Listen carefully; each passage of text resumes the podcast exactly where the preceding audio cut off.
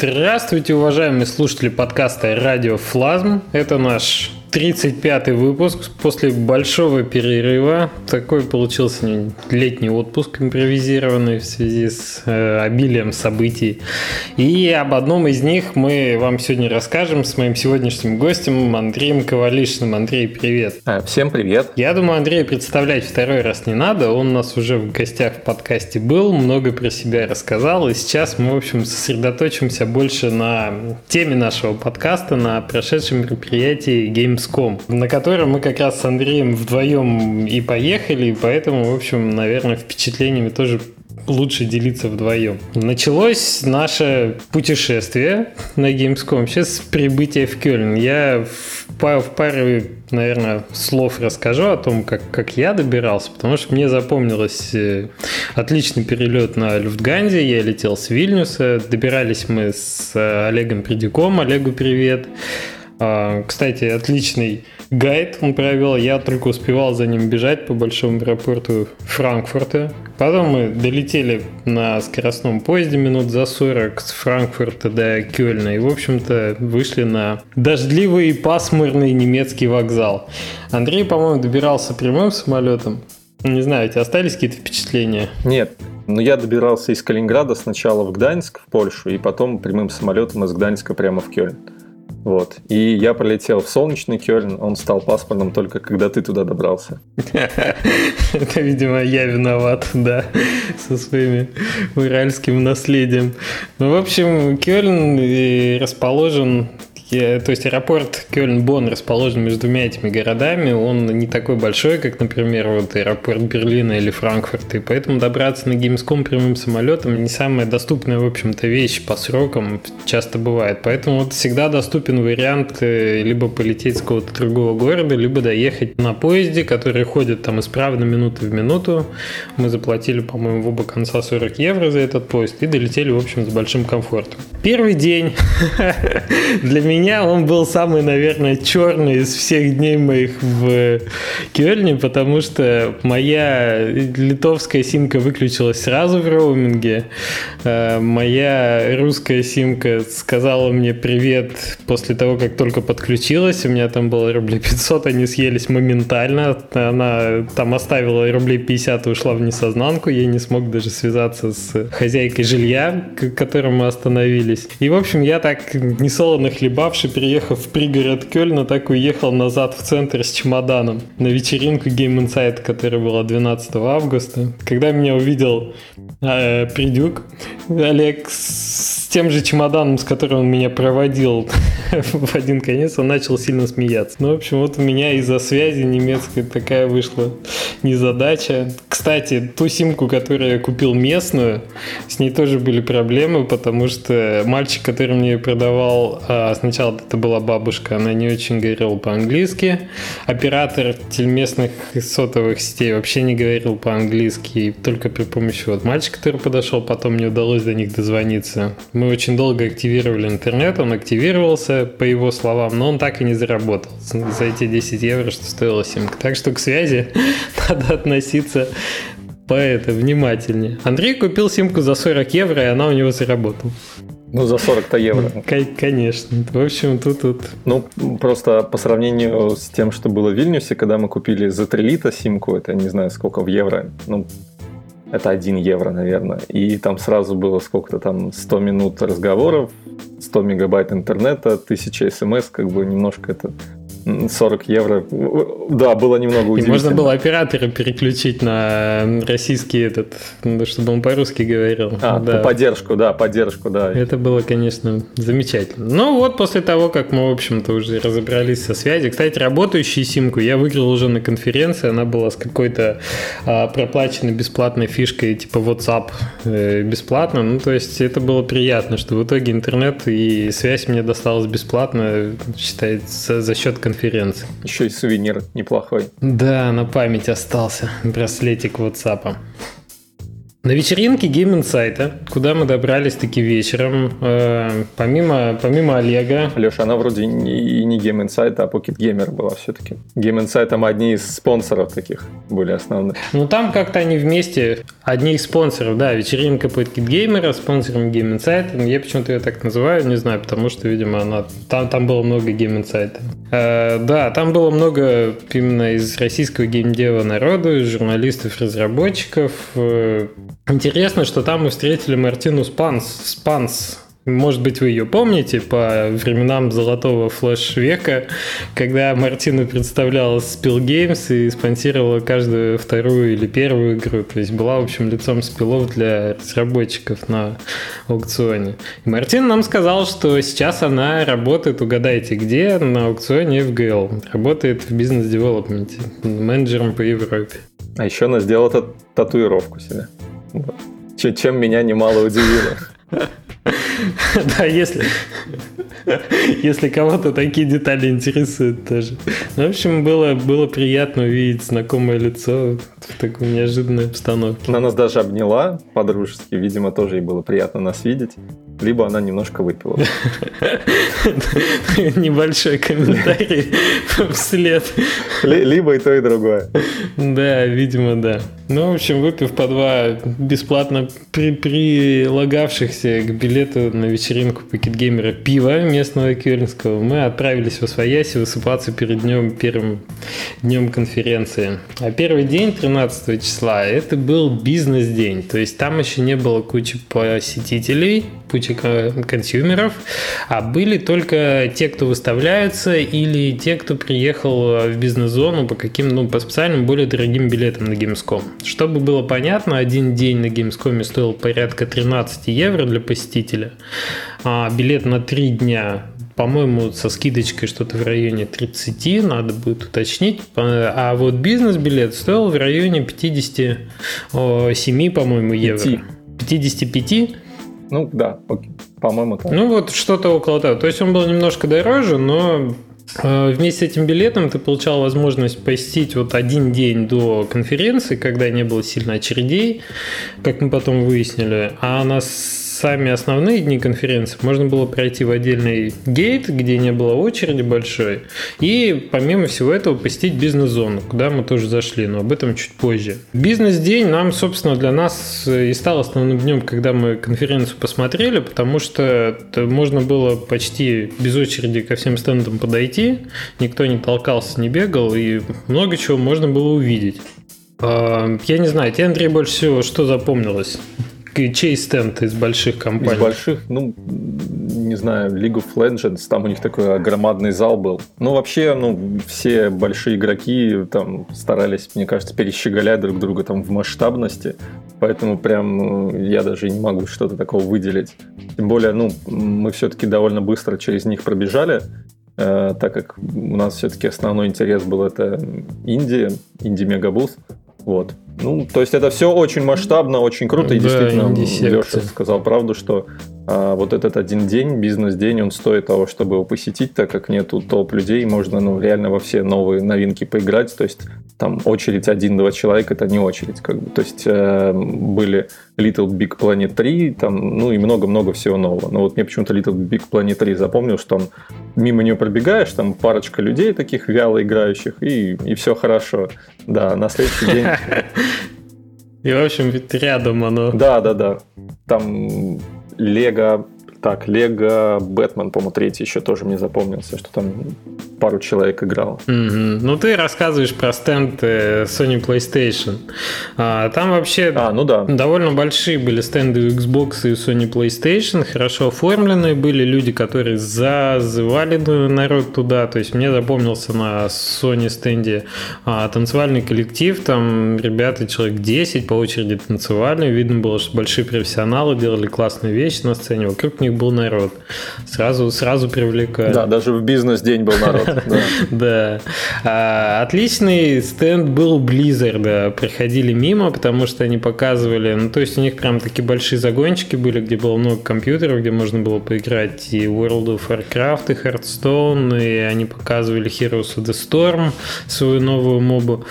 Ролики показывались на больших экранах. Я, кстати, наверное, все уже видели эти ролики с конференции про новые игры. Тут рассказывать, наверное, добавить нечего, но когда ты на месте на это смотришь как бы вживую немножко, оно еще, не знаю, еще масштабнее выглядит. Ну да, челюсть отвисает, и ты уходишь такой... Особенно, когда как бы это первый раз, то да, действительно поражает. То есть, когда ты про это только читал, или там смотрел, или ну, вживую масштабно. То есть, основное слово. Да, получается, для нас с Андреем первый раз был Gamescom, и первый раз такие большие выставки. Кстати, про масштаб, если вы не знаете, триста, по-моему, сорок было в прошлом году тысяч посетителей, и в этом году триста тридцать пять, чуть-чуть меньше. Но это самая масштабная выставка в Европе, получается. Как я понял, перебивает ее только автомобильные выставки, но они длятся неделю, а в количестве человек в день это самая большая выставка в Европе в принципе. А может, Октоберфест еще? А, Октоберфест? Не знаю, не знаю. Может быть, он и может поспорить по популярности. Но вот мне запомнилось, что показывали из всех новинок нового Ассасина. Кто-то даже поиграл, мы не дошли. Показывали, по-моему, Far Cry четыре. Был вот, собственно, большая-большая секция игр, ну, скажем так, русских танков, да, и белорусских, потому что Wargaming, как, как всегда, масштабно, и гайджины показывали свои, свои самолеты и свои танки, получается. Тоже был большой стенд тут. И танки онлайн тоже были. Да, вот к ним как раз подходил, и танки угу. онлайн тоже были такие заметные. Да, да, это было все очень приятно видеть. Да, кстати, что соотечественники так или иначе занимают. Это было, это было забавно. Потом мы дошли, наконец, до ангара номер десять. Это такой выставочный большой, большой зал, где, собственно, и расположились Индия. Была такая э, отдельная область, которая называлась Indie Megabooth. Для того, чтобы было понятнее, это такая отдельная организация, которая помогает э, организовать стенд на более льготных условиях. Э, то есть э, мы спросили, что там по ценам, и в принципе, по-моему, э, от трех тысяч долларов будка за весь этот без телевизора и с телевизором пять. В целом весьма доступные цены получаются, потому что э, стенды на Gamescom очень дорогие. Ну да, и никто не продает их маленькие стенды, то есть ему Gamescom это не нужно. Да, да. Никто их не дробит. А тут получается такой посредник, который окупает большое место. Что еще сделал Indie Megabooth? У них есть сайт, у них есть Twitter, они привлекают внимание к тем проектам, которые у них выставлялись, они их выкидывают потом на сайт со скриншотами, с ссылками. А у них была газетка, да. Что мне очень понравилось. То есть ты прям ходил по этим будкам, где-то лежали такие газеты, и видеть как бы информацию об инди-играх, напечатанную в газетах, было очень удивительно и приятно, необычно. Да. Интересный такой момент был. Ходили люди, которые распространяли эту газету, и на ней было написано «Прочитай ее, распространи ее». В общем, люди ну, э, были активны и старались ну, популяризировать это, то есть не ленились, работали. Да, да, и в общем вся вот эта э, именно область, где все эти игры выставлялись, она и привлекала к себе соответствующих э, и журналистов, и посетителей, потому что я видел пиксель-проспекторы в Твиттере, по- по-моему, большинство Большинство игр с Indie Megabooth с фотографиями. Ну и многие как бы журналисты, которые искали именно инди, я так понял, что они прямиком шли в Indie Megabooth. Что, может быть, вспомним игры, которые мы там видели, которые нам понравились? Да, давай. Игр там было много, мы не во все поиграли, но, мне кажется, половину так точно мы поиграли, и там большая часть из них реально понравилась и запомнилась. Были очень интересные, очень свежие, яркие игры, ну, всех понемножку, наверное.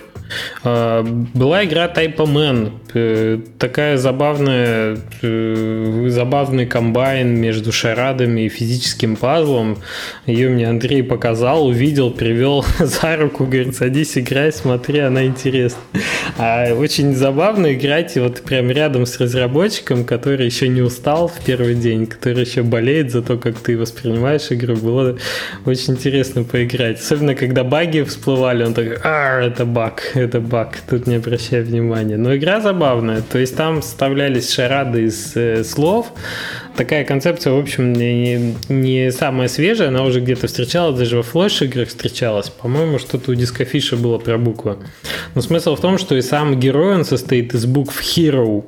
И, и все как бы препятствия, они из букв устраиваются. То есть там, например, ты, ты нажимаешь на капкан, и буквы переворачиваются, и ты понимаешь, что там написано «трэп». Это была ловушка, это, в общем, читалось до этого. Вот. Или ты под... под... Ну да, была, была, была парт, да, стала трэп. Да, да, да, да. Или ты подкатываешь там, по-моему, букву «Ю», и она встает на место, и получается «ап». И там платформа... Или «он», по-моему, как-то так. «Он», «он» было, да. Да, и платформа едет вверх. То есть, в общем, такая забавная... Платформа игрушка. Со словом «платформ», да. Ну, в общем, это вы, выглядит и играется намного интереснее, чем мы можем рассказать словами. Ну, для меня, наверное, один из самых запоминающихся проектов, потому что у нее очень цельная демка была такая, то есть ее играешь от начала до конца, и вот, ну, прям понимаешь вот прям все эмоции, которые она у тебя вызовет. То есть вот она и небольшая, и не маленькая демка, вот то, что нужно. То есть я для себя, как разработчик, отметил, что вот это очень прикольный формат. То есть не уже готовая большая игра, где там ты кидаешь игрока, а именно вот подготовить маленькие, но самые сочные кусочки показать. И это очень клево работает, сразу да. запоминается. Где играть все равно много не будут, но, по крайней мере, поймут, запомнят, и потом будет за что зацепиться глазу на скриншотах. Очень хорошо заходили игры, где можно было играть одновременно вдвоем или даже вчетвером или восьмером. Вот одна из них была в Indie Megabooth, игра Gang Beast, где можно было бегать, такая трехмерная игрушка, вид от третьего лица, и ты бегаешь по таким аренам импровизированным, такими мягкими, очень несуразными зверьками, крокодильчиком. Да, телепузики такие. Да, да, да, они очень милые. Ну, мне, мне они их напомнили. И их управление такое, то есть ты на джойстике зажимаешь курок правый или левый, по-моему, или Shift, и он рукой бьет или хватает, правый или левый. Получается такой файтинг, но очень нелепый, какой-то пьяный файтинг. Да, да, то есть если бы там были какие-то суровые мужики, то там сразу ожидаешь, что там, эй, ты, ты что ты сказал, вот ну, такое ожидаешь. Но так как там были эти очень забавные персонажи, это ну, действительно безумно смешно было из-за своей ну, абсурдности.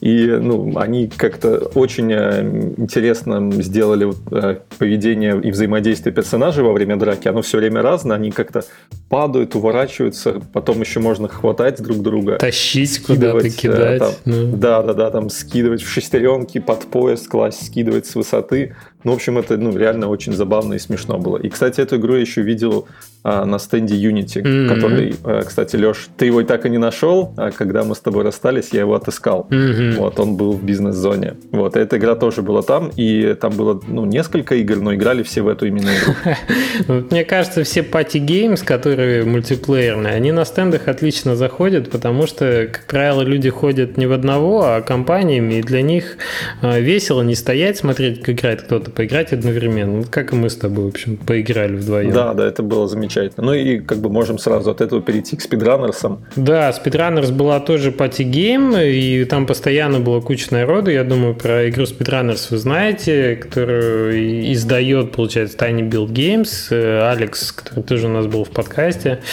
Игра игралась очень весело. Если вы не играли, обязательно попробуйте. В хот-сити играется еще веселее, потому Потому что ты постоянно эмоционально, ты не можешь играть в это без эмоций, она быстрая, она веселая. И, в общем, люди, которые ходили вокруг, они, в общем, подтверждали, которые стояли в очереди к этой игре. Да, там всегда была толпа, потому что ну, играли там три-четыре человека, и, видимо, эта толпа провоцировала новую толпу, всем было любопытно, почему все стоят, ну и такой это постоянный процесс был. То есть, мне кажется, даже вот в бизнес-день там было, ну, наверное, больше всего народу. Да, да, на спидранерсах постоянно кто-то был. Самый мне запомнился эпизод, когда мы играли вчетвером с Андреем, с Мокусом, Максимом Гриневым и Лерикой. И, по-моему, Лерика чаще всего нас всех выигрывала. У нее, конечно, больше опыта, но это было забавно. Ну, Там еще очень клево то, что в любой момент ты можешь, вроде ты бежишь впереди, в любой момент ты можешь оказаться сзади и проиграть. И это действительно эмоции замечательные вызывает. Все кричат, что-то там выкрикивают, там, размахивают джойстиками. Ну, в общем, реально очень эмоциональная игра. Да, ну, в общем, все Party Games, они просто созданы для того, чтобы с ними выставляться на каких-то ивентах таких больших, потому что они зажигают. И еще, наверное, стоит отметить еще такой катализатор внимания, это Oculus Rift. Если немножко отвлечься, да, от игры, от нашего планчика, то Oculus Rift и Party Game — отличное сочетание для того, чтобы рядом с вашим стендом постоянно была очередь. Вспоминая киевский DevGam, это как бы не соврать. Там тоже игра с Oculus, рядом с ней стоял просто уйма народу. И везде, везде, где бы мы ни ходили, то есть в любом ангаре, будь то там больших компаний, маленьких, везде, где был Oculus, везде были толпы. Вот, ну, действительно, сейчас очень такой тренд. Либо Oculus, либо устройства, похожие на Oculus, ну, виртуальной реальности, вот, очень сильно привлекают внимание. То есть самый-самый такой сочный тренд. Ага, больше всего мне запомнилась игра с Oculus, где устройство ввода — это была инвалидная коляска, к которой были приделаны, да, датчики, да, да, скорости. И тебя, ты реально как игрок садился в эту коляску, на тебя одевали Oculus. То есть они решили проблему передвижения тем, что ты поворачивал голову и крутил как бы вот эти колеса. И, соответственно, двигался либо вперед, либо назад. Там тоже была очередь, и очень интересно было смотреть. А это страшилка, то есть ты, видимо, играл за какого-то инвалида, инвалиды, которые где-то перемещаются по уровню. Прям запомнилось. Оригинальное устройство. Это, это было, да, прикольно. А я сначала подумал, что это, ну, просто как бы человек с ограниченными возможностями играет, потому что их довольно много было. Вот, но я думаю, ну, как бы окей, его, ну, привезли, поставили, да, он посадили, играет. Он потом, играет смотрю, он, потом смотрю, а он встает. Исцеляющая сила Oculus'а, да. Может быть. Он встает, садится следующий, ну и как бы дошло тогда. Да, да. В общем, очень прикольно это было. Из других инди-игр в секции Indie Megabooth была игра Broforce, вы наверняка ее знаете, такая довольно популярная и знаменитая, она там тоже была представлена хорошо, Андрей в нее поиграл. Вроде понравилось. Broforce как Broforce, да? Ну да, ну как бы, мне кажется, она очень на слуху, да, я, ну, был очень рад и удивлен, что ребята как бы там есть. То есть я сначала подумал, а, они уже там миллиарды заработали, зачем им тут появляться? А потом думаю, да нет, конечно, нужно на второй по значимости конференции игровой на планете показаться. Это, ну, явно не лишнее будет. Тем более, что как бы, ну, для них, я думаю, эти цены, ну, доступны. Вот. И, ну, у них тоже, да, всегда было много народу. И, ну, там тоже кооп, опять же. Так что все, ну, было замечательно. То есть там пиксель-арт, все эти герои, Чак Норрис, Арнольд Шварценеггер, то есть, ну, такая прям true игра, самое то, попадание в аудиторию, то есть всем-всем-всем нравилось. Mm-hmm. Где им еще быть, если на, не на Indie Megabooth, точно. Да, да, именно там им и место. То есть в момент того, что игра, в общем, популярна, еще не значит, что не надо переставать с ней выставляться, наоборот, можно подогревать интерес, и это все на пользу. Да, да. То есть я обратил внимание, были игры, которые было написано там coming в конце две тысячи четырнадцатого или выйдет в две тысячи пятнадцатом, были игры, про которые я уже слышал, что знал, они там, может, полгода назад вышли, и были игры, которые вот-вот сейчас выйдут. То есть, ну, все разные, и я думаю, лишнее внимание никому еще не было лишним. Да, было бы интересно, были игры, на которые можно было прийти и взять, например, листик, на котором был написан код для Steam. То есть игра уже на Steam вышла, и э, выставка как раз получается один из способов привлечения внимания и аудитории, и прессы к ней. В общем, самое-самое то. А, то есть тут, допустим, спидранер для, не спидранер, а tinyBuild Games, они делали такой ход, что у них можно было собрать три карточки с играми и получить бесплатный код на какую-то их, из их игр в Steam. А другие ребята, они просто раздавали эти ключики, но с пятьдесят процентов скидкой. Вот, по-моему, это, и, и, и то, и то замечательно. Отличные, да, ходы. Про tinyBuild Games надо сказать, что стенды были немножко в разных местах. То есть э, игра с Speedrunners, она расположилась немного подальше от, второго, от второй будки, где показывали э, игру Бойт от Мокуса. И Fearless Fantasy. Да, и Fearless Fantasy. И можно было, то есть Алекс придумал такую штуку, или Лерика, не знаю, или вместе, что надо было собрать три, три визитки с этих трех разных игр и поменять их на одну визитку с кодом, э, который давал возможность получить эти игры бесплатно на Steam. Получить коды, гифт-коды. Вот.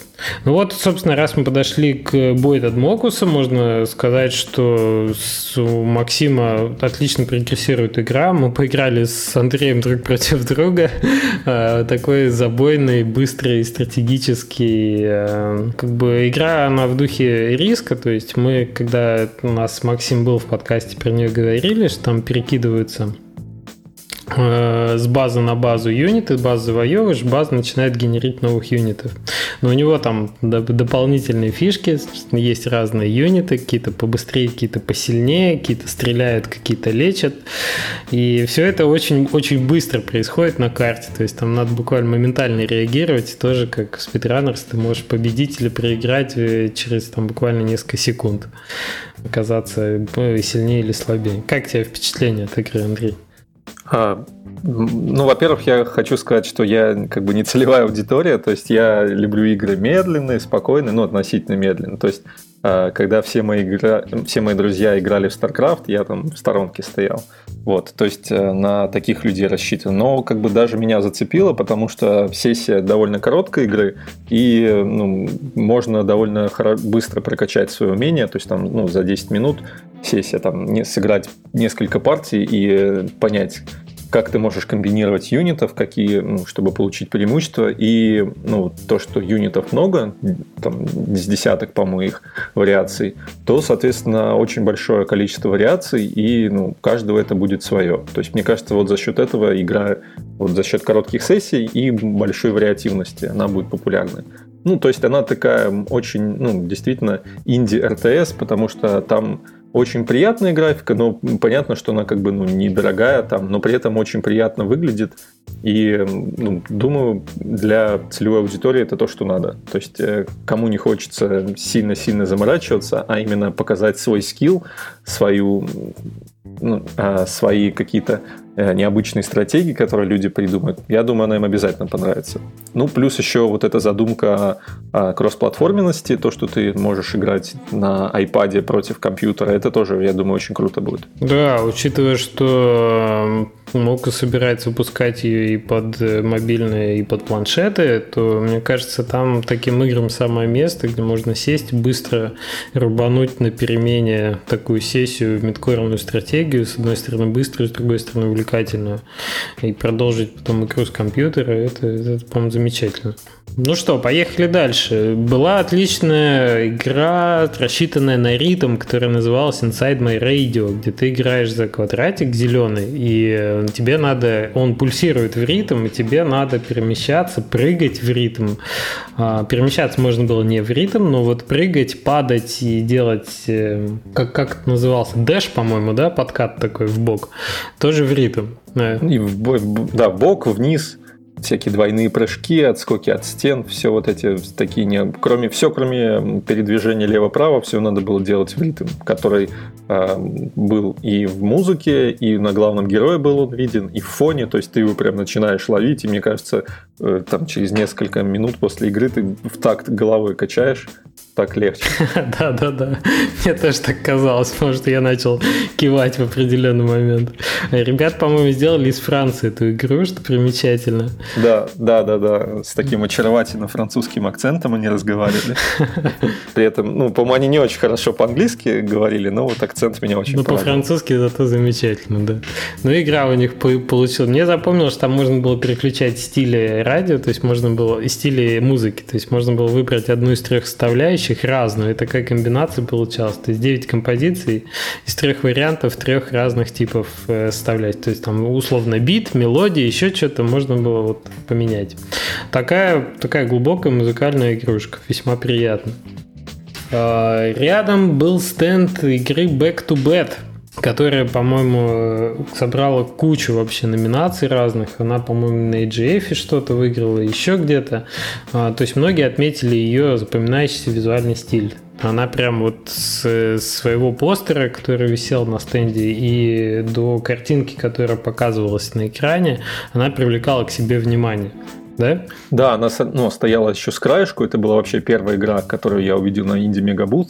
И тоже сразу же к ней подошел, пока ты там свою сим-карту оформлял. Вот. Там... Ну, давай про геймплей ты расскажешь, ты больше в него играл. Мне запомнилось то, что там геймплей связан с яблоком, и у ребят на столах было очень много яблок. И, ну, кто хотел, мог брать эти яблоки. И в первый день, ну, я... В первый день я не взял это яблоко, вот, пришел к ним на второй день, яблок стало значительно меньше. Я говорю: ребят, я вот вчера не взял яблоко, может, возьму? Они говорят: прости, чувак, но это все, что осталось, нет, не бери, пожалуйста. Это эн зэ для декоративного эффекта. Да, да, да. Да, да, в общем... Так что, если вам предлагают яблоко, берите сразу. И если вы будете делать стенд, имейте в виду такой прием для организации, в общем, за, для забавного оформления. Да, они, да, молодцы, они вот, э, ну, стенд привлекал внимание тем, во-первых, графикой, во-вторых, мне понравилось, э, они вывесили все свои награды на стенде, то есть, ну, не там, не, круп, не крупно, но достаточно заметно, и это тоже как бы сразу, м-м, такая вот игра номинированная, дай-ка я обязательно поиграю. То есть я отметил про себя, да, что не, если... Не дураки. Да, что если буду делать свою, представлять игру, то и будут какие-то награды, хотя бы на девгаме, то нужно обязательно об этом упомянуть. Потому что, ну, для меня, как игрока, это было важно. Да, да, я тоже на это обратил внимание. Геймплей у игры представляет следующее. Ты играешь за некое, некое существо, которое оберегает сон э, лунатика.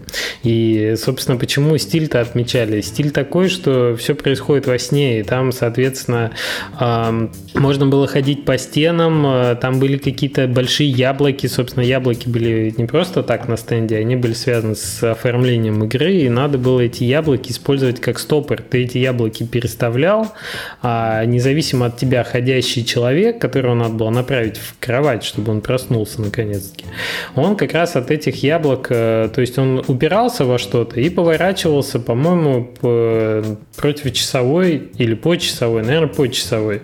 Ну, в общем, как все лунатики, да, очевидно. И геймплей заключался в том, что тебе надо было успевать бегать этим существом, расставлять яблоки в определенных местах, чтобы он доходил именно в нужное направление до кровати.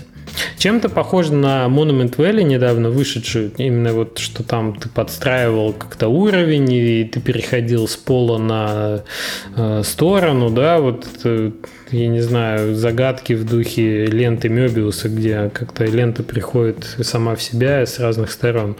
Э, ну, стиль вот очень самобытный, запоминающийся, если хотите, посмотрите, игра действительно, мне кажется, стоит того, чтобы в нее поиграть, она скоро будет на iPad, она есть, по-моему, или будет тоже скоро в Steam. Когда мы были на конференции, нам, мне разработчик сказал, что буквально вот она через несколько дней должна появиться в App Store. Надо бы мне самому сходить и глянуть. Я бы хотел ее пройти. Я добавлю, насколько я понял, этот проект вырос со студенческого проекта. Вот. И то есть они ее, по-моему, уже два года делали. Я тоже спросил про Monument Valley. Говорит, да, да, все, конечно, сравнивают. Вот. Но, как бы видно, это все независимо было. То есть... Ну, то, чем вдохновлялись создатели Monument Valley и этой игры. Ну, все знают источник. Вот. Ну, я думаю, это даже не мешает им, то, что их сравнивают с Monument Valley, а, думаю, даже помогает, потому что только вот местами визуальный стиль похож, но как бы сравнение с такой игрой, которая стала очень популярна, я думаю, наоборот, это даже полезно. Mm-hmm, mm-hmm. Да, да. Это очень здорово. Можно даже на волне это успех, потому что Monument Valley, она довольно быстрая, и многих осталась такая, такой голод немножко остался по таким типам игр, а тут вот, пожалуйста, красивая игра в том же духе. Можно тоже поиграть. Что еще запомнилось? Был совершенно замечательный симулятор леса, который мы увидели. Я даже в него поиграл. Он был замечателен тем, что ты э, стоишь, смотришь на стенд, там дерево, оно идет. Э, и ты думаешь, так, ну окей, в чем, в чем интересно, в чем же геймплей? Люди стоят, играют по несколько минут. Я играл минут... Где же орки, когда я буду их давить? Да? Да, да, если ты играешь за, за он-то. Древняя. Да. Ну вот в итоге я поиграл десять минут, я походил по лесу, я все ждал, когда же мне это дерево можно будет посадить или что-то с ним сделать. Ничего так не происходило, я взял раздаточку, которая была на стенде, я прочитал, что это не агрессивное эм эм о эр пи джи, где ты, в общем... очевидно, не, не, не делаешь ничего, кроме созерцательно изучающей функции. Вот ты гуляешь, смотришь и вдохновляешься. Тогда я плюнул и сказал, что же я тут ходил-то так долго. Вот, видимо... А, а помнишь, там было еще, можно было играть за персонажа с грифона. А, да-да-да, там можно было дерево заменить на летающего такого грифона. И очень странный был выбран угол карты, потому что грифон... ну камера постоянно смотрела в попу этому грифону, извините, на, на, на, то, на его повиливание хвостиком, и совершенно не было видно, то куда ты летишь, и вот только ты постоянно видишь, и вот, э, значит, заднее место этого льва. Ну, окей. Такая вот игра. Да, было интереснее смотреть, как бы, чем играть. То есть мимо проходил, я всегда на нее обращал внимание, очень качественная графика, но вот но я и так и не решился поиграть после Лешиного описания. Думаю, пусть она останется у меня в памяти как такое интересное просто визуальное шоу. Ну и вот, этот, вот эта фишка, да, с камерой у грифона, это тоже забавно. Запоминающийся. Там, я думаю, можно найти скриншоты как раз. Много должно быть, потому что по-другому там камера не висела. Вот, ну такая, в общем, получается не военная, мир, мирно направленная такая РПГшка. Ну что ж, и то, тоже имеет право на жизнь. А, следующая игра, которая мне запомнилась, называлась Райф. Оказалось, что делают и ребята, которые вообще не живут недалеко от Алекса в Голландии. И это мега просто быстрый и очень сенсорный платформер, который сделан на самописном движке полу-три дэ, полу-два дэ. Я не знаю, я, наверное, не смогу передать всю вот весь фан, который игра дает. Он называется Райф, вам надо просто посмотреть видео. Она очень крутая, очень быстрая, и ты, когда сидишь перед монитором, учитывая вибрацию джойстика в момент вот этих эффектов и тряску экрана, ты уж прям начинаешь от экрана немножко отклоняться во время взрывов, настолько хорошо передается вот там а, вот эти активные моменты, моменты взрыва. Андрей, ты тоже поиграл, как тебе она? Да, я тоже, именно это больше всего мне запомнилось, то есть, ну, очень качественный такой платформер со стрельбой, но действительно там каждый взрыв, стрельба, все-все-все действия, вот прям очень чувствуется, и ты прям, ну, не знаю, вот идет реальный эффект погружения просто из-за того, что очень четко все это настроено, то есть ты побеждаешь довольно много врагов, но каждый довольно непростой, и там вот в последний момент он к тебе подлетает, и ты его последней пулькой добиваешь, он взрывается, у тебя джойстик дрожит, ну, прям очень замечательно. Босс там такой еще запоминающийся. Ну, то есть, очень вылизанная, очень качественная игра и очень такая, ну, погружающая в себя и не отпускающая. То есть, тоже вот такая была полноценная демка, вот дошел до босса, вот и прошел, и все, выдохнул. Ух, прям вообще хорошо, то, что надо. Да, я причем сказал, что она выглядела чуть ли не самой лучшей игрой на Indie Megabooth, потому что она не выглядела таким дешевым инди. Она очень была качественно да, да. сделана, очень такие сочные эффекты, и явно за проектом чувствовался бюджет. Мне кажется, вот это вин, когда тебе удается создать небольшой командой такой целостный, такой а, добротно выглядящий продукт. Что еще можно добавить? Следующая игра, до которой мы дошли, была, называлась Армелла. Там такая была пошаговая стратегия, но она мне запомнилась больше не тем, что не геймплеем, а оформлением, потому что внешне, и я когда говорил с разработчиком, я таки нашел подтверждение своих ощущений, то есть он сказал, что да, наверное, это правильно. А она у меня ассоциируется с начальным роликом, ассоциировалась э, из «Игры престолов». Вот помните, когда там башенка начинают подниматься, все такое лоу-поле, все такое стилизованное. Я, кстати, читал отдельно статью про то, как этот ролик делался. Он вообще делался недешево и делался создателем, по-моему, человека, который работал над «Властелином колец». То есть там так прям задумано было все четко. И в, и в этой игре э, ты играешь вместо армии, ты играешь таких за больших животных, за крысу, лев там, э, собственно, король, можешь играть за волчицу, по-моему, за медведицу, за крысу, за а, еще каких-то зверей. И вот они бегают по гексам, как представляя армии или, я не знаю, каких-то баронов или князей. И, собственно, дерутся друг с другом и с королем в пошаговом карточном режиме. Там довольно глубокая система. Если вам интересны такие игры, обязательно посмотрите. Сделано на Unity, выглядит отлично. Вот этот лоу-поли стиль там очень чувствуется.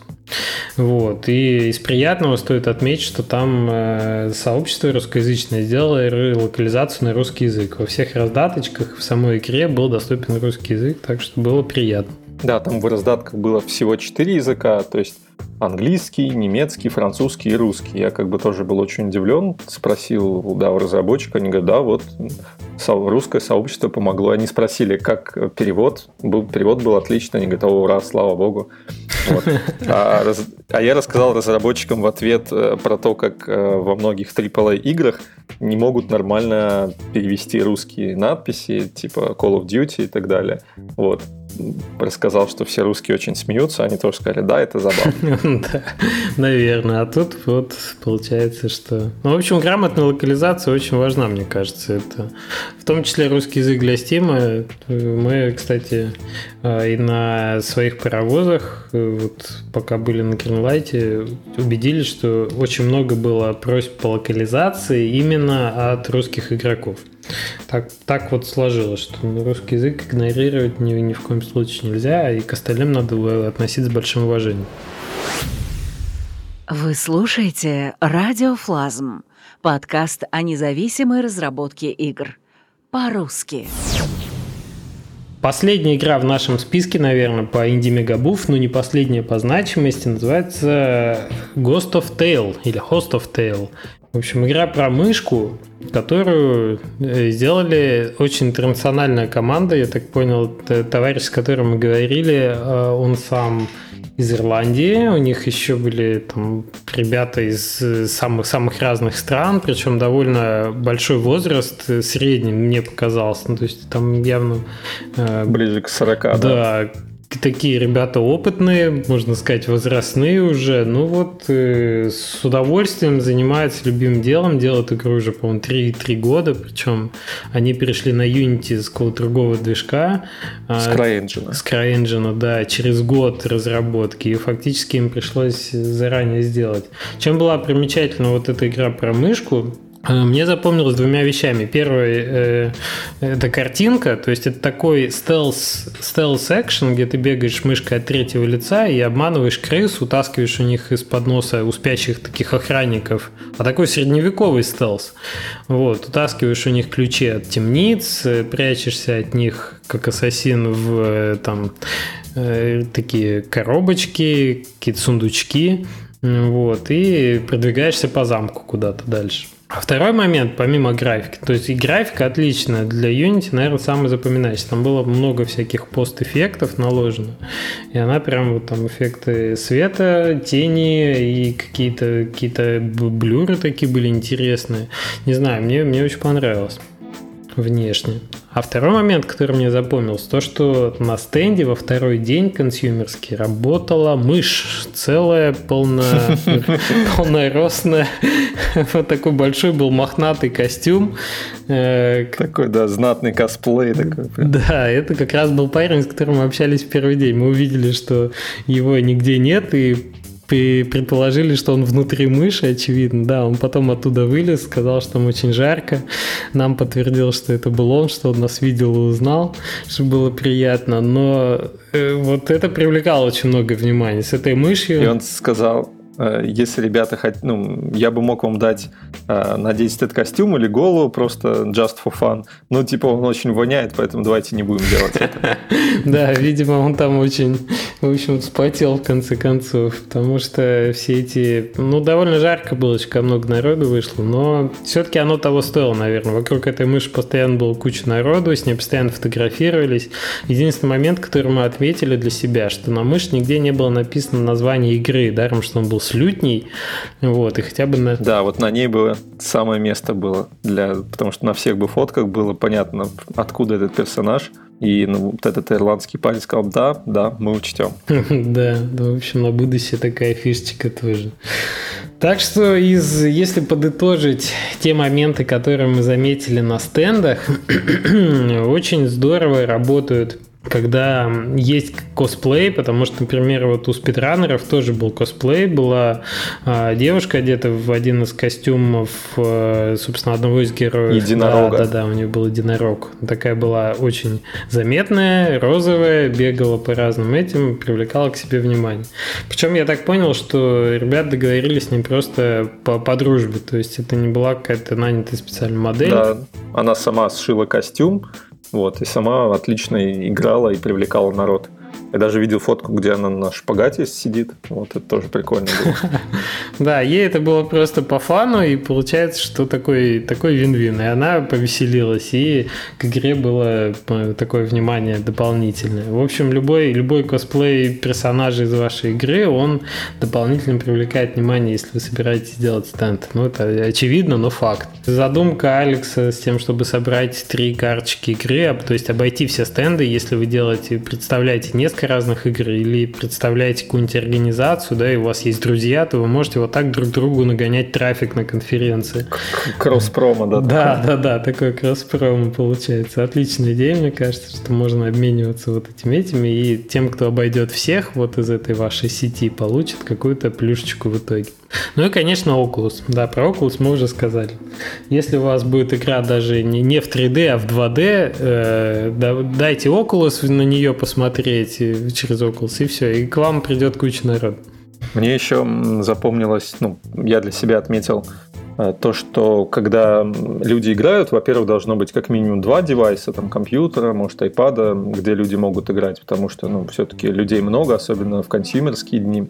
Лучше больше даже компьютеров или устройств. Но еще клево, когда, допустим, человек играет на ноутбуке, но сверху над ним большой телевизор, который транслирует, как играет этот человек.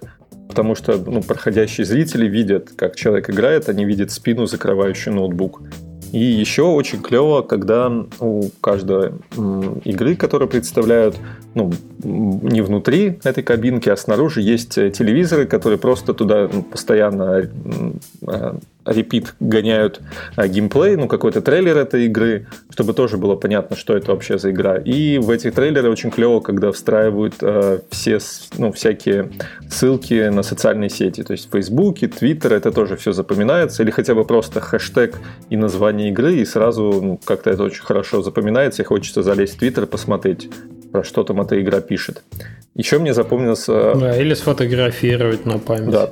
Еще одного стенда мне запомнилось, там были грецкие орехи. Очень приятно было. Сидишь, играешь, и так орешки грызешь. Да, да, я помню эту инди-игрушку, мы про нее не рассказали, кстати. Ну, там вот реально, что запомнилось, была такая миска с этими орехами уже подготовленными. И ты вроде как так не спеша играешь и ешь орехи. Ну, приятно. Такая игра Where is my heart, по-моему, это была. Это вот, который разработчик давал пятьдесят процентов скидку на игру в Steam.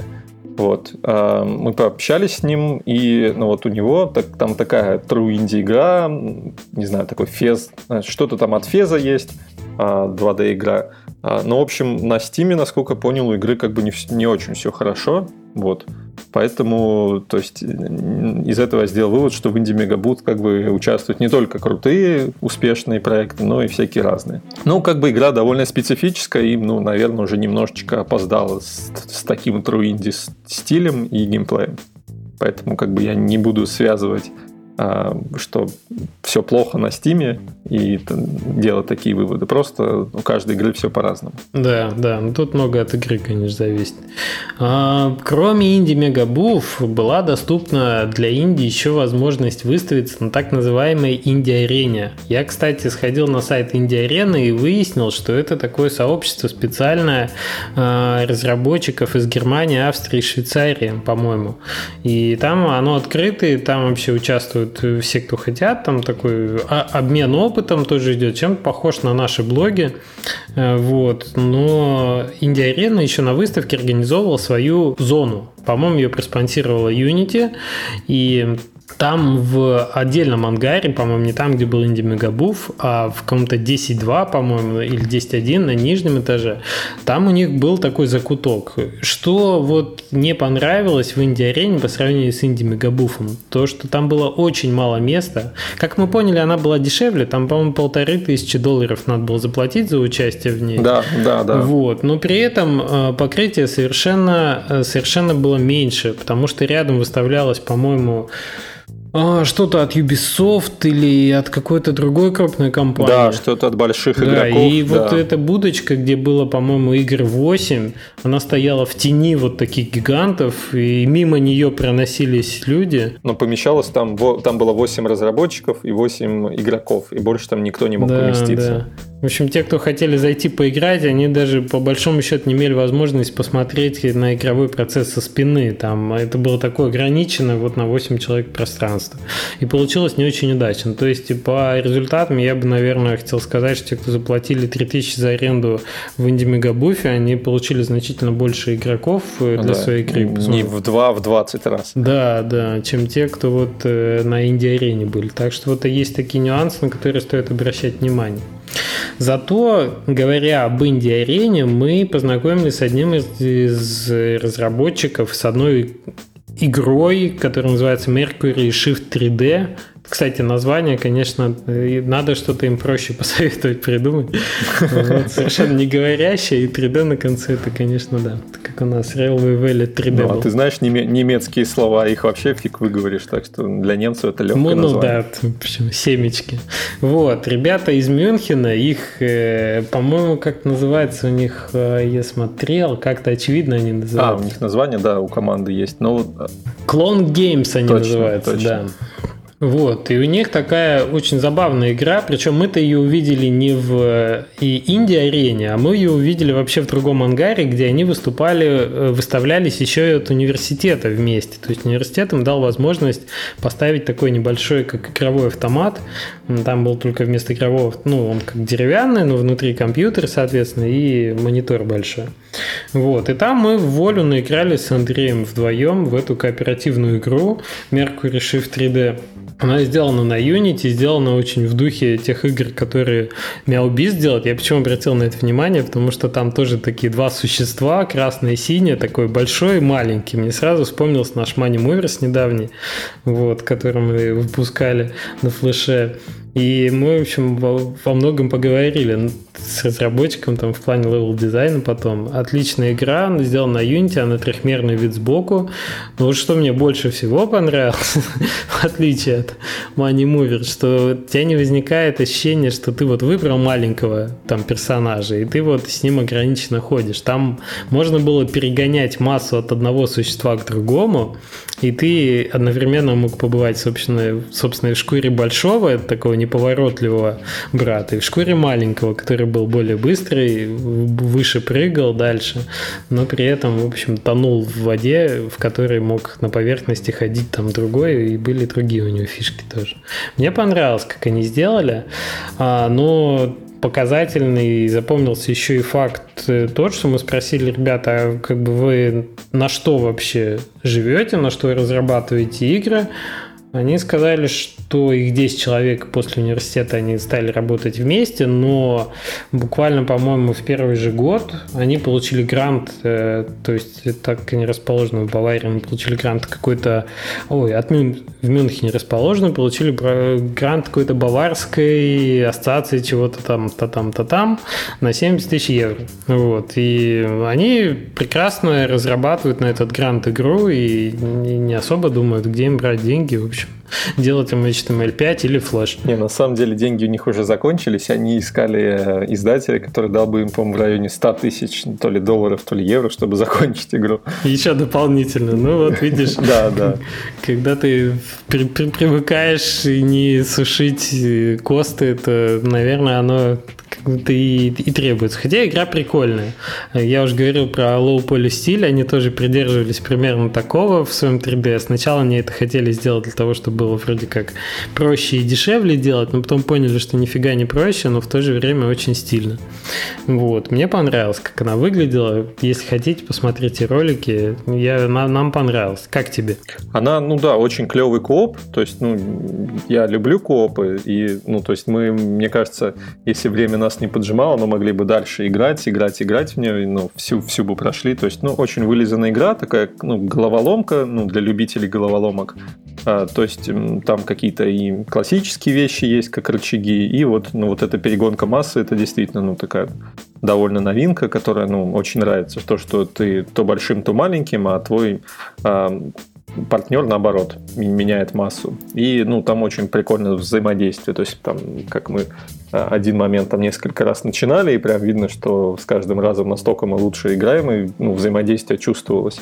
И, ну, прикольный, да, парень, с которым мы общались, что, что, да, вот эту историю нам рассказал. То есть, видно было, что ему приятно с разработчиками общаться, то есть, с братьями по разуму, то есть, рассказывать, спрашивать. И он после конференции связался с нами, еще раз поблагодарил за то, что мы поиграли, и как бы предложил дальше общаться, делиться опытом и так далее. Очень приятный молодой человек. Да, да, я посмотрел, в общем, в команде он такой как раз за геймдизайн отвечает, у них один из трех, у них там в районе пяти дизайнеров, там три программиста и, по-моему... А, тоже в районе трех геймдизайнеров. Что-то такое. Дизайнеров поменьше просто. Вот, так что вот в плане того, чтобы съездить на конференцию, для того, чтобы познакомиться с другими разработчиками на, в, на стендах, тоже отличный, отличный резон. А, да, вот этот момент, то, что м, университет проплатил им это. То есть, насколько я понял, а, как бы университет, он состоит из университета в трех немецких городах. И вот, э, не помню его название университета, но он для, там, не знаю, по-моему, шести игр просто предоставил место, где люди бесплатно могли показывать свои игры. Место, наверное, не самое удачное было, но как бы если ты студент и у тебя нет другого шанса вообще как-то начать, то, по-моему, это идеально попасть на Gamescom. Ну, это лучше, на... чем ничего, конечно. Да, на халяву, и, ну, учитывая, сколько там триста пятьдесят тысяч людей проходит, ну, в любом случае кто-то да поиграет в твою игру. Mm-hmm. То есть сам факт очень забавный, то, что университет проплатил это все. Что нам еще запомнилось? Была инди-зона у Xbox на большом стенде, был отдельный такой же закуток, где стояли экраны, наверное, игр на шестнадцать, и там тоже можно было поиграть в инди-проект, который будет выходить на Xbox в будущем. Запомнилось там две игры. Первая игра такой довольно не, не очень вылизанный платформер, несмотря на то, что он там показывался на стенде Xbox, и несмотря на то, что, как мы выяснили, в команде там чуть ли не двадцать человек, там платформер тоже кооперативный, где тебе надо играть, извините, за песца и за мальчика из Кимоса, да. Вот, и переставляю, в общем. Не, ну он одиночный, но ты переключаешься между персонажами. Ну, я думаю, там можно и вдвоем играть на двух джойстиках. Ну, да, может быть. Вот, и получилось, что проект делается давно и большим количеством людей, а при этом, я думаю, упор был сделан на то, чтобы воссоздать такие мифы какие-то вот этих народов, там, Аляски, этого севера, потому что у них там чуть ли не двадцать консультантов вот этих этнических, там озвучка, какая-то сказка, еще что-то, какой-то миф они. Ну, в общем, он такой был именно продуманный глубоко в сеттинг, в атмосферу, а сам платформер был довольно слабоват. И я удивился, почему этот проект делали там двадцать человек два года, и он при этом так слабо игрался. Ну, вот такая игра была на стенде Xbox. А вторая игра нам очень понравилась. А, давай, я чуть-чуть добавлю. То есть картинка, эта игра очень привлекала картинкой. То есть я мимо проходил, думал, в эту обязательно нужно поиграть. Напоминал немножечко Лимбо, вот, но именно чего не хватало. То есть когда начинаешь играть, отзывчивости у персонажей вообще не было. То есть это такой очень, ну, момент, ну, важный, это сразу определяет. Когда ты берешь в руки джойстик, и, ну, у тебя, твои персонажи тебя плохо слушаются. То есть непонятно действительно, что двадцать человек делало, хотя в то же время вот ранее упомянутую игру про мышку намного лучше качеством делало пять человек. Ну, вот такие вот парадок, парадоксы мы выяснили. Ну да, да. Причем, я думаю, просто дело было в тормозах. То есть она такая неотзывчивая, просто потому что игра тормозила, не до конца оптимизирована. Но, видимо, больше ушло в нарратив и меньше в кодинг и оптимизацию. Да, да. Ну, тут, очевидно, стоит, есть над чем поработать. Вот. А второй проект, который был буквально по соседству, он назывался ай ди ар би и дарп, и я не знаю. В общем, сделал его... iDarp, видимо, да. iDarp даже, да. Или iDarp даже. Вот, сделала его студия... Такая большая студия, у них много проектов. Other Ocean называется, другой океан. Но внутри него был такой эксперимент, как я понял. Его создатель Майк Мика, они из Канады. Вот. Его создатель просто просил у Твиттера: я сделал красный квадрат, есть и ролик про это, можно посмотреть. Я сделал красный квадрат, типа, и что дальше, что мне с ним сделать? И Твиттер начал ему предлагать варианты, что надо туда добавить мяч, надо добавить клоунов, роботов, еще чего-то, надо добавить возможность генерировать своих э, героев. И, и он начал, как бы, принимая вот какие-то смелые идеи, начал этот проект развивать, и получился такой ураганный просто полуспортивный, полукиберспортивный платформер вид сбоку, где надо забивать мяч в ворота. Вот. При этом можно пасовать, по-моему, там чуть ли не шестнадцать да, там чуть... человек или восемь да, да, да. одновременно. Ну, просто угу. какая-то, какая-то мега такая убойная вещь, потому что он очень быстрый, он очень азартный, аддиктивный, ты в это втягиваешься. Да. И вот мы играли вдвоем против... Там как в баскетболе... Ага, да, да, да. Как в баскетболе есть различные зоны, чем дальше ты кидаешь, тем больше тебе очков дается. Да, да, плюс, да, да, вот эти режимы, когда все превращаются в клоунов, или там э, игроки загораются, то есть... много-много всякого фана, и, ну, действительно, очень динамичная, прям, и очень хочется выиграть, прям захватывает. Еще одна вот такая прям пати-гейм, которую я, не раздумывая, купил бы там себе на Xbox, чтобы играть с друзьями на вечеринках, потому что она очень такая, очень захватывающая, очень фановая. И вот и замечательный пример, когда, да, такой был интерактив именно в процессе, с самого начала процесса разработки, когда игроки втягивались в это.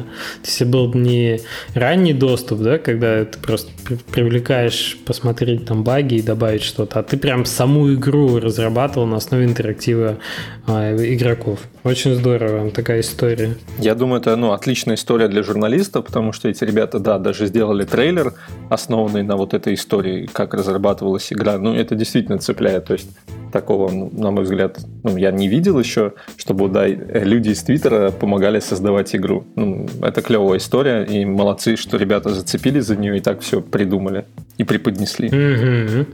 Это точно. В общем, был такой, такая возможность попасть и на консольные инди-стенды, причем инди-стенд был и на Sony, но мы там не сильно задержались, там было много Майнкрафта и каких-то других. Были там совсем слабенькие игры, и были такие прям интересные, захватывающие. Но на Sony мы как-то много внимания не уделили. А вот Xbox, да, Xbox, там э, прям такие игрушки, прям инди-инди, на Unity сделаны, вполне доступны. Да, то есть, э, насколько я понял, сейчас э, довольно, ну, все знают, что он на Xbox, и на Xbox One и PlayStation четыре мало проектов, видимо, и инди-проектов мало, то есть э, там могли попасть проекты, ну, совсем и большие, и маленькие, то есть я там, для меня поразило, что там была игра Threes из, э, с айфона, там, где вот собираешь две тысячи двадцать четыре для Xbox One. Мне это просто... А, да, она была по соседству. Да, да, это меня вообще поразило. Вот. Там же была игра No Time to Explain от ранее упомянутых tinyBuild. То есть, видимо, сейчас, когда все начинается, действительно можно очень, ну, любой, практически любой игре попасть туда, на Xbox, на Xbox One в раздел инди. То есть далее, думаю, будет все сложнее. Но вот сейчас даже такие не очень крутые игры были представлены в этом разделе. На большом баннере крутились ролики ко всем этим играм. То есть огромный бан, ну, большой экран. На... Экран такой. Да, да, да, и на котором там показывали тех же спидранеров и другие инди-игры. Это было, было реально круто. Ну и было, ну, здорово ощущать, что это доступно обычным инди. Mm-hmm, да, это запомнилось. А, что было еще? Наверное, рядом с вот этим десятым ангаром, где были представлены инди-игры, как раз располагался э, зона косплея, располагалась и продажи мерчендайза, куда мы, в общем, как и, как и многие другие налетели. То есть это такой рай для Шелдона. Там куча экшн-фигурс продавалось, этих фигурок, персонажей игровых. А, куча футболок остроумных, куча плакатов, которые можно было купить. А, там, я не знаю, парики для косплея, книжки, которые и комиксы выходили по игровой индустрии. Ну вот прям вот очень-очень-очень много. Персонажи из фильма тоже были доступны. То есть, не знаю, Железный человек, который ходил и косплеил, и тут же можно было купить маленькую, но очень качественно сделанную игрушку в этом. Мне кажется, без какого-нибудь сувенира не уехал никто. Да, никто не ушел, да-да. Это было... И, опять же, вот возвращаясь к Indie Megabooth, у нее очень было удачное расположение, потому что она находилась рядом с этой зоной мерчендайза, и тут же была рядом зона косплея, то есть там реально тусило очень много народу, и все проходили мимо Indie Megabooth. Очень отличное расположение. Да, было сложно понять, где заканчивается косплей косплейщиков, и где начинается косплей вот этой мыши, которая стояла рядом от House of Tail. Многие просто думали, что ну это какая-то косплейная мышь, а не рядом с будкой стоит. Про зону мерчендайза я тоже там купил и себе сувениры, и ребятам, с которыми я работаю. И там мне запомнилась забавная ситуация, когда я а, платил за какой-то товар, я открыл кошелек, ну и стал выбирать купюры, которыми заплатить. Мне продавец спросил: «О, у тебя что там, купюра тысяча евро? Можно я ее сфотографирую?» Я с сомнением полез в кошелек и обнаружил, что это просто у меня тысяча рублей было. Вот. И продавец посмеялся над этим. Да-да-да. Вот. И что было еще? А, ну, я привез домой хэдкраба, такого почти в натуральную величину, мягкого. Он у меня отлично сидит у меня на голове. Он еще лучше сидит у меня на голове у Фила, у собаки моей. Прям едет на нем верхом. Правда, Фил от этого не в восторге, но смотрится отлично. Вот. И несколько футболок весьма остроумных. То есть мне вообще понравилось. Меня просто поразила футболка, купила. Надо выложить в Твиттере, где изображен из персонажей из моего соседа Татора, этот большой этот хомяк, я не знаю, как его назвать, и девочка, но одетые в комбинезоны из во все тяжкие, из Breaking Bad, желтые такие. Вот. И Bad Neighbors написано такими же буквами сверху. Такие кросс, кросс-сериальные моменты. Таких футболок было очень много прикольных. Ну да, Breaking Bad, Game of Thrones были, конечно, очень популярны. И мне еще понравилось, ну, как бы довольно удивительно было, что среди вот таких сериалов, э, ну, игровых э, товаров, еще отдельной категории были миньоны из мультика «Гадкий я». Вот, то есть я привез жене футболку с, такую желтую с э, лицом миньона, вот, а также сыну кар- картину с кучей миньонов, едящих бананы. Ты оторвался по миньонам, да? Да, да, да. Ну, то есть, как клево они так вписались в эту тусовку, и все им рады были. Вот. Прикольно были там всякие шапочки Пикачу. Очень много я у кого видел. И причем много кто прям ходил в этом во всем потом по конференции уже из просто посетителей, да. Да, то есть, как косплеился потихонечку. Вот, так что зона эта была очень популярна, и я не знаю, мне кажется, отлично... оставить себе отличную память, когда ты съездил на такую большую конференцию, привезти вот что-то такое очень тематическое. Я привез программисту, он фанат, фигурку из Fallout оригинально, вот эти... Bubblehead. Да-да-да, Bubblehead, Wild Boy. Ну вот, и он такой вот с головой колышащийся, вот. Это очень прикольно сейчас стоит в офисе. Что еще можно было отметить по, по конференции? Ну, не знаю, стоит ли говорить про еду, потому что я так понял, что все, кто выставляется э, на конференции, очень-очень такая фастфудовская, потому что много посетителей. Была какая-то не очень вкусная лапша, были, было много колы, много кофе, э, было пиво доступно, по-моему, после первого дня, когда такая была пивная вечеринка для тех, кто выставлялся. Но вообще, конечно, если питаться так месяц, может заработать гастрит. Вот такой экстремальный режим для тех, кто работает в будках: побежать, перекусить, вернуться. Очень порадовал какой-то немецкий товарищ на второй день, консьюмерс, который пришел, на столик выставил какие-то лоточки, и из них, видимо, принес что-то домашнее, и с удовольствием это ел. Да, видно, опытный человек. Да, уже. Что-то тепленькое такое. Либо, либо уже язву просто заработал во всем этом деле. Ну да, очевидно, очевидно, как-то так. Помимо игровых проектов, мы там встретили несколько таких интересных околоигровых, которые выставлялись тоже на выставке, несмотря на это, которые запомнились. Вот Андрей играл в такую полуигру, полуобучающую программу, где можно было в интерактивном трехмерном обучении учить разные языки. Расскажи про них. Ну, это очень забавный проект, то, что есть три дэ-игра, в которой ты, и в которой загружено сразу много языков.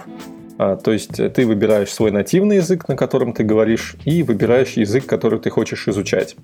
А, ты появляешься в комнате, можешь ходить по ней, открывать всякие шкафы, там, дверки, тумбочки, а, и на все, что ты наводишь, у тебя показывается, как это называется, на том языке, который ты хотел изучать. Вот я пробовал изучать испанский. Вот. Я ходил, там, выбирал шкаф, лампочка, будильник и там набирал десять предметов. И после этого мне давалось задание, что в разнобой появлялись эти слова, которые я хотел, ну, выбрал для обучения. И мне нужно было ходить по комнате и нажимать на них. То есть мне говорилось по-испански «лампа», я должен был вспомнить, что да, это лампа по-испански, шел и нажимал это. В общем, такой лингва-лео, но три дэ. Вот. И это очень, ну, действительно, в игровой форме это очень клево. Очень, ну, намного интереснее, чем просто зубрить какие-то слова по учебнику. То есть мне очень запомнилось... По... Мне запомнилось, что там... Очень много доров было на конце. Это лампа, лампадор, компьютер, какой-то ком- компьютадор и так далее. В общем, поняли, что это. По... Словообразование понятно. Клево, что, ну, действительно очень много языков поддерживает. Ну, универсальное приложение, очень забавное и прикольное. Там какие-то еще дальше более сложные режимы были. Не знаю, что-то там покупать можно было. Или нет, там открывалось что-то. Не знаю, там фри-ту-плей был встроен или нет. Вот, скорее всего, но возможности для фри-ту-плея были. Угу. Ну, вот такое, такое тоже было полуигровое, околоигровое приложение для изучения языков. Тоже решили выставиться, и было интересно поиграть, посмотреть в это. Была еще, был отдельный стенд такой отдельной социальной сети помощи детям. Нам долго рассказывали, как это работает.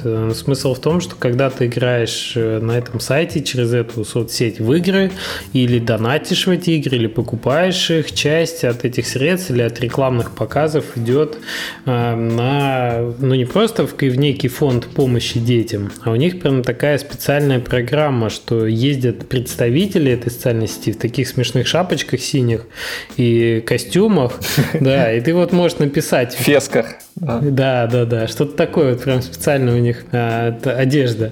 И ты можешь написать, что вот ты хочешь купить, например, мячик, подарить вот какой-то девочке, и там они ездят с досками, на которых пишут твое имя, пишут там условно мячик и делают фотографию, фотографию ребенка, которому вручает вот конкретного ребенка твой мячик. Может быть, даже видео снимают, как он этим мячиком играет потом. Вот, и ты эту фотографию можешь куда-нибудь запостить на Facebook или еще куда-нибудь. И как ты вот, то есть ты чувствуешь, что ты конкретному ребенку конкретно помог где-то там в какой-то стране. Такая интересная активность. Забавно было то, что были онлайн-камеры у вот этих волонтеров, которые там помогали. То есть можно было прям видеть, как конкретный волонтер едет на мопеде там куда-то и прям проследить весь его путь.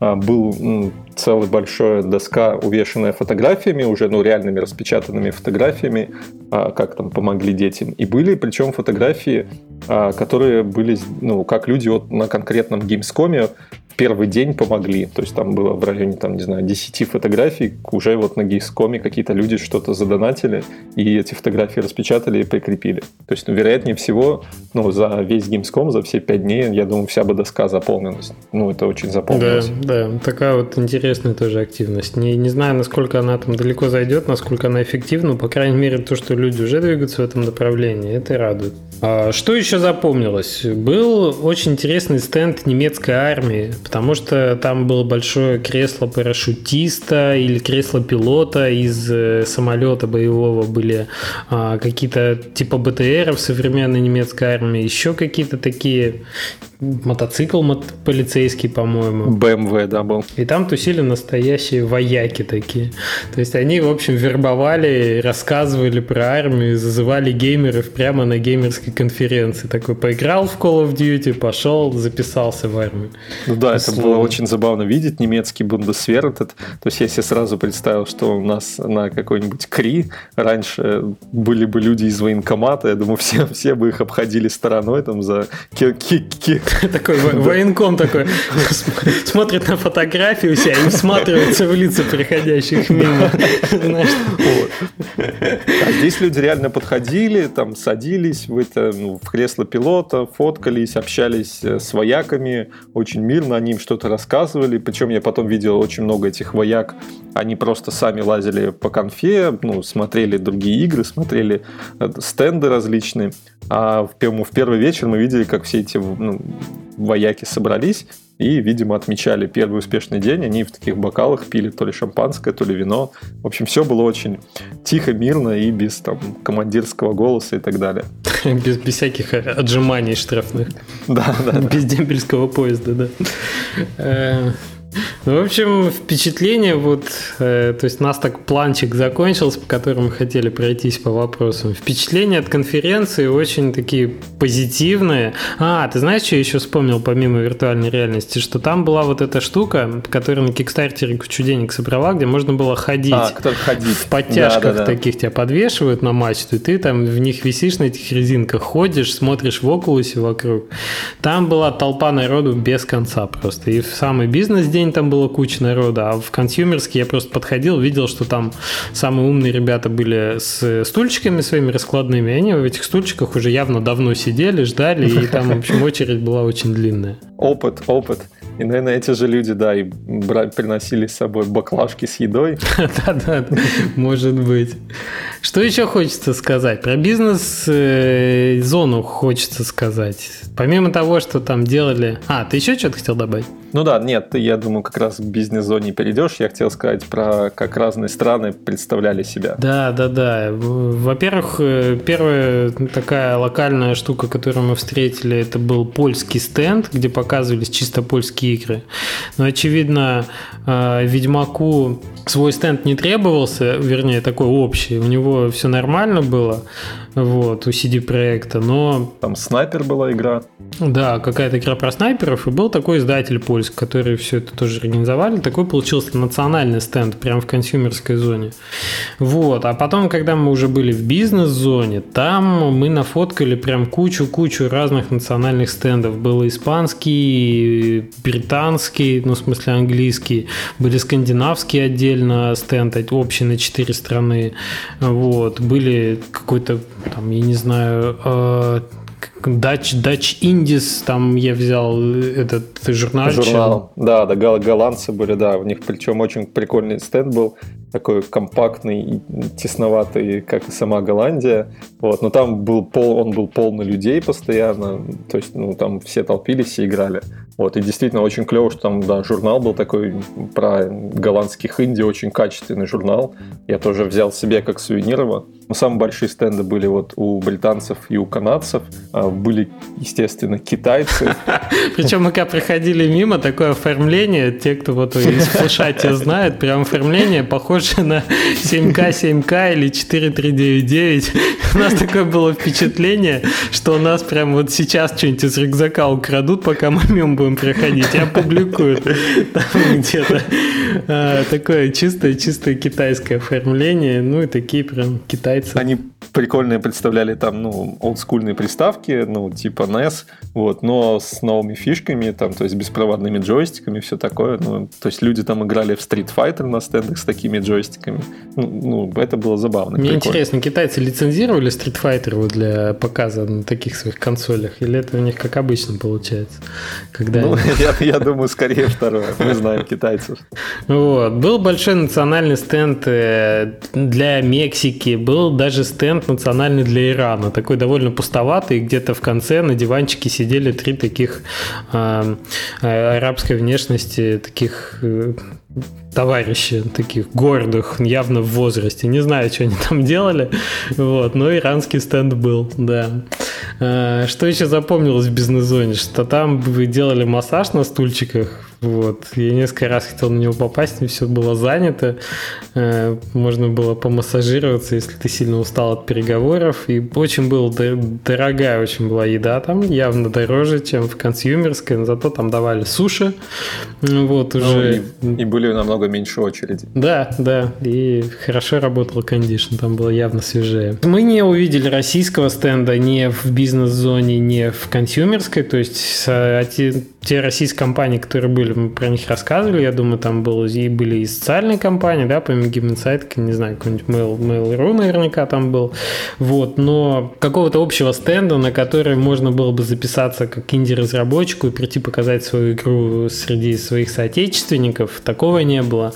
Не, не знаю почему, не знаю, кто мог, мог бы за это взяться, но очень хотелось бы увидеть какую-нибудь ассоциацию или выступить, да, прям не взять и соорганизоваться нескольким инди, может быть, из нашего даже сообщества, вот, и сделать общий стенд, потому что это оправдывает себя, и это здорово. Но вот, к сожалению, как бы российского-то флага и какого-то национального это не представлено не было. Вот, вот так вот. Будем надеяться, что когда-нибудь это случится, либо, ну, либо российский, либо там какой-нибудь объединенный СНГ, но что там, но это произойдет. Ну да, либо, либо уже вот браться самим за это дело и как-нибудь организовывать национальный инди, как есть Game Arena, да, для немецких, австрийских компаний. Так, в общем, для русскоязычных компаний взять и сделать какую-нибудь свою, свою ассоциацию. Не знаю, ну, очевидно, это имеет смысл в плане экономии средств на организацию стендов. Если действительно такая, такая будет потребность, можно будет в эту сторону подумать. Ну, что еще запомнилось? Куча людей... куча людей, которые ходят туда-сюда, то есть можно было, остановившись рядом с эскалатором, поизучать вообще законы броуновского движения. Очень порадовало, как немцы умеют разруливать эти людские потоки, то есть они в течение дня там натягивали ленточки, перекрывали, организовывали какие-то отдельные полосы движения, вот, какие-то выходы закрывали, какие-то открывали, то есть вот в действии была вся эта немецкая транспортная система, вот этот тайкун такой. Вот. Это все хорошо работало. В общем-то, вроде никого не задавили. Все нормально двигалось. Пробок не было, по большому счету. Только очереди на входе и на выходе. Вот. Ну, ощущение от Кёльна в целом, как от первого такого немецкого города, который я посетил, что как-то мне бросилось в глаза, что много иммигрантов, не знаю, может, для кого-то это не новость, но я ехал в поезде, напротив меня сидел мальчик лет десять-восемь, в голос пел какие-то э, арабские песни, и ему это явно доставляло удовольствие, что он капает на нервы всем окружающим, прям он, он вызывающе это делал, и, и ему никто ничего не говорил. Вот толерантная Европа во всей красе. Я как-то удивился несколько от этого, да. То есть я думаю, что в нашем трамвае кто-нибудь ему давно дал бы подзатыльник, я не знаю, или еще что-то такое. Ну вот, вот. В лучшем случае. Как-то так. А ты до собора-то добрался? Да, я видел Кёльнский собор, прям когда вышел из вокзала, потому что ну, это собор, конечно, впечатляет, но учитывая, что город ведь был и разбомблен, большинство архитектуры все-таки такое промышленное. Навье, да. Да, и такое сделано недавно. После Вильнюса, конечно, когда ожидаешь больше какой-то вот такой старины, больше именно немецкой специфики, Кёльн, он более такой, более промышленный, более отстроенный в современное время город. И, конечно, весь Кёльн подчинен Gamescom в эти дни. Там э, дает организация, то есть тот факт, что у тебя есть билетик, тебе дают бесплатный проезд. И, очевидно, все участники ездят на этих поездах пригородных, на трамваях. Которые там как-то да, специально даже называются. Трамваи, которые объединяют в себе и пригородные поезда, и метро, и трамваи. То есть они под землей в том числе ездят, ну и доезжают далеко в пригород. Очень удобная трамвай, реально от, отличное изобретение, тоже, которое ходит четко по расписанию. И то есть мы, мы добирались практически с предпоследней станции в пригороде до центра, по-моему, за двадцать минут. Очень удобно. Да, вообще без проблем. То есть мы жили в Бенсберге. Бенсберг — это подальше от Кёльна, это не сам Кёльн, это пригород, но мы не, у нас не, не было никаких проблем доезжать туда на трамвае, в принципе, из любого места. Вот. Ну, что, я, может быть, что-то упустил? Могу вскользь упомянуть а, историю, как я возвращался, точнее, даже не только как, а то, что этому предшествовало. Назад я ехал а, из Кёльна в Калининград вместе с ребятами из Calibri Games. То есть мы ехали пятнадцать часов. А, мы должны были выехать где-то часов в пять, но договорились с Андреем Арутюняном созвониться, я ему уже стал названивать, но он не брал трубку. И потом э, он перезванивает где-то через час, говорит, мы в полицейском участке, вот тут какая-то проверка, вот, и ну, мы типа скоро выйдем. Вот. В общем, в итоге их, насколько я понял, э, два или три часа продержали там. Там очень такая интересная, довольно криминальная история, э, которую Андрей описал у себя в Фейсбуке, я думаю, мы дадим ссылку, но просто вот э, сам факт того, что разработчиков замели в полицию, это было очень, очень забавно, и, то есть все попытки убедить, что мы Gamescom, как бы не сработали. Вот. Я так понял, что ребята были похожи на кого-то из ориентировки, Андрей, по-моему, написал об этом в Фейсбуке, можно почитать при желании, да. И у них не было паспорта с собой, поэтому они закремели на четыре часа. Да, так что после этого, да, самый главный вывод – носите с собой паспорт обязательно. Тогда не будет проблем с полицией. Ну да, на этой, в общем-то, я думаю, мажорной ноте наш этот совет дайджест путешественникам на конференции игровые можно заканчивать. Я надеюсь, сейчас подкаст уже будет выходить более регулярно, потому что каникулы заканчиваются. Мы буквально два дня назад с нашим Train Valley прошли Greenlight, то есть нам пришло сообщение, что нас отобрали от Steam. Вот. И сейчас уже можно будет обсудить, может быть, в следующем или в одном из следующих выпусков с кем-то, кто еще Greenlight проходил, вот как это было и вообще какие-то нюансы об этом. Я думаю, это будет интересно услышать. Но вообще-то Greenlight уже вроде как обещает отменить даже с Нового года. Обещают с Нового года, как отменят, не знаю. Но, по крайней мере, пока он есть, можно, можно про это будет поговорить. Вот. Ну а в плане конференции, наверное, мы рассказали самые интересные моменты. Мы выложим э, на блогах, Андрей обещал фотки выложить. Ну и если какие-то есть вопросы, ссылки на игры тоже, думаю, будут. Ну, можно будет посмотреть, поиграть. Если какие-то вопросы будут, приходить в комментарии, спрашивайте. А пока, получается, до следующих встреч. Спасибо, Андрей, что пришел, рассказал, что поговорили. Я думаю, получилось интересно. Спасибо, Лёш, что позвал, и спасибо, что вместе мы там все лазили, все испытали.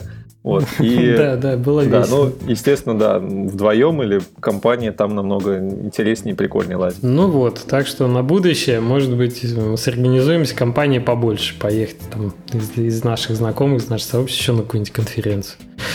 А, а пока, пока-пока. Всем, всем всего доброго, ездите по конференциям, вдохновляйтесь, всем удачи. Да, давайте, счастливо.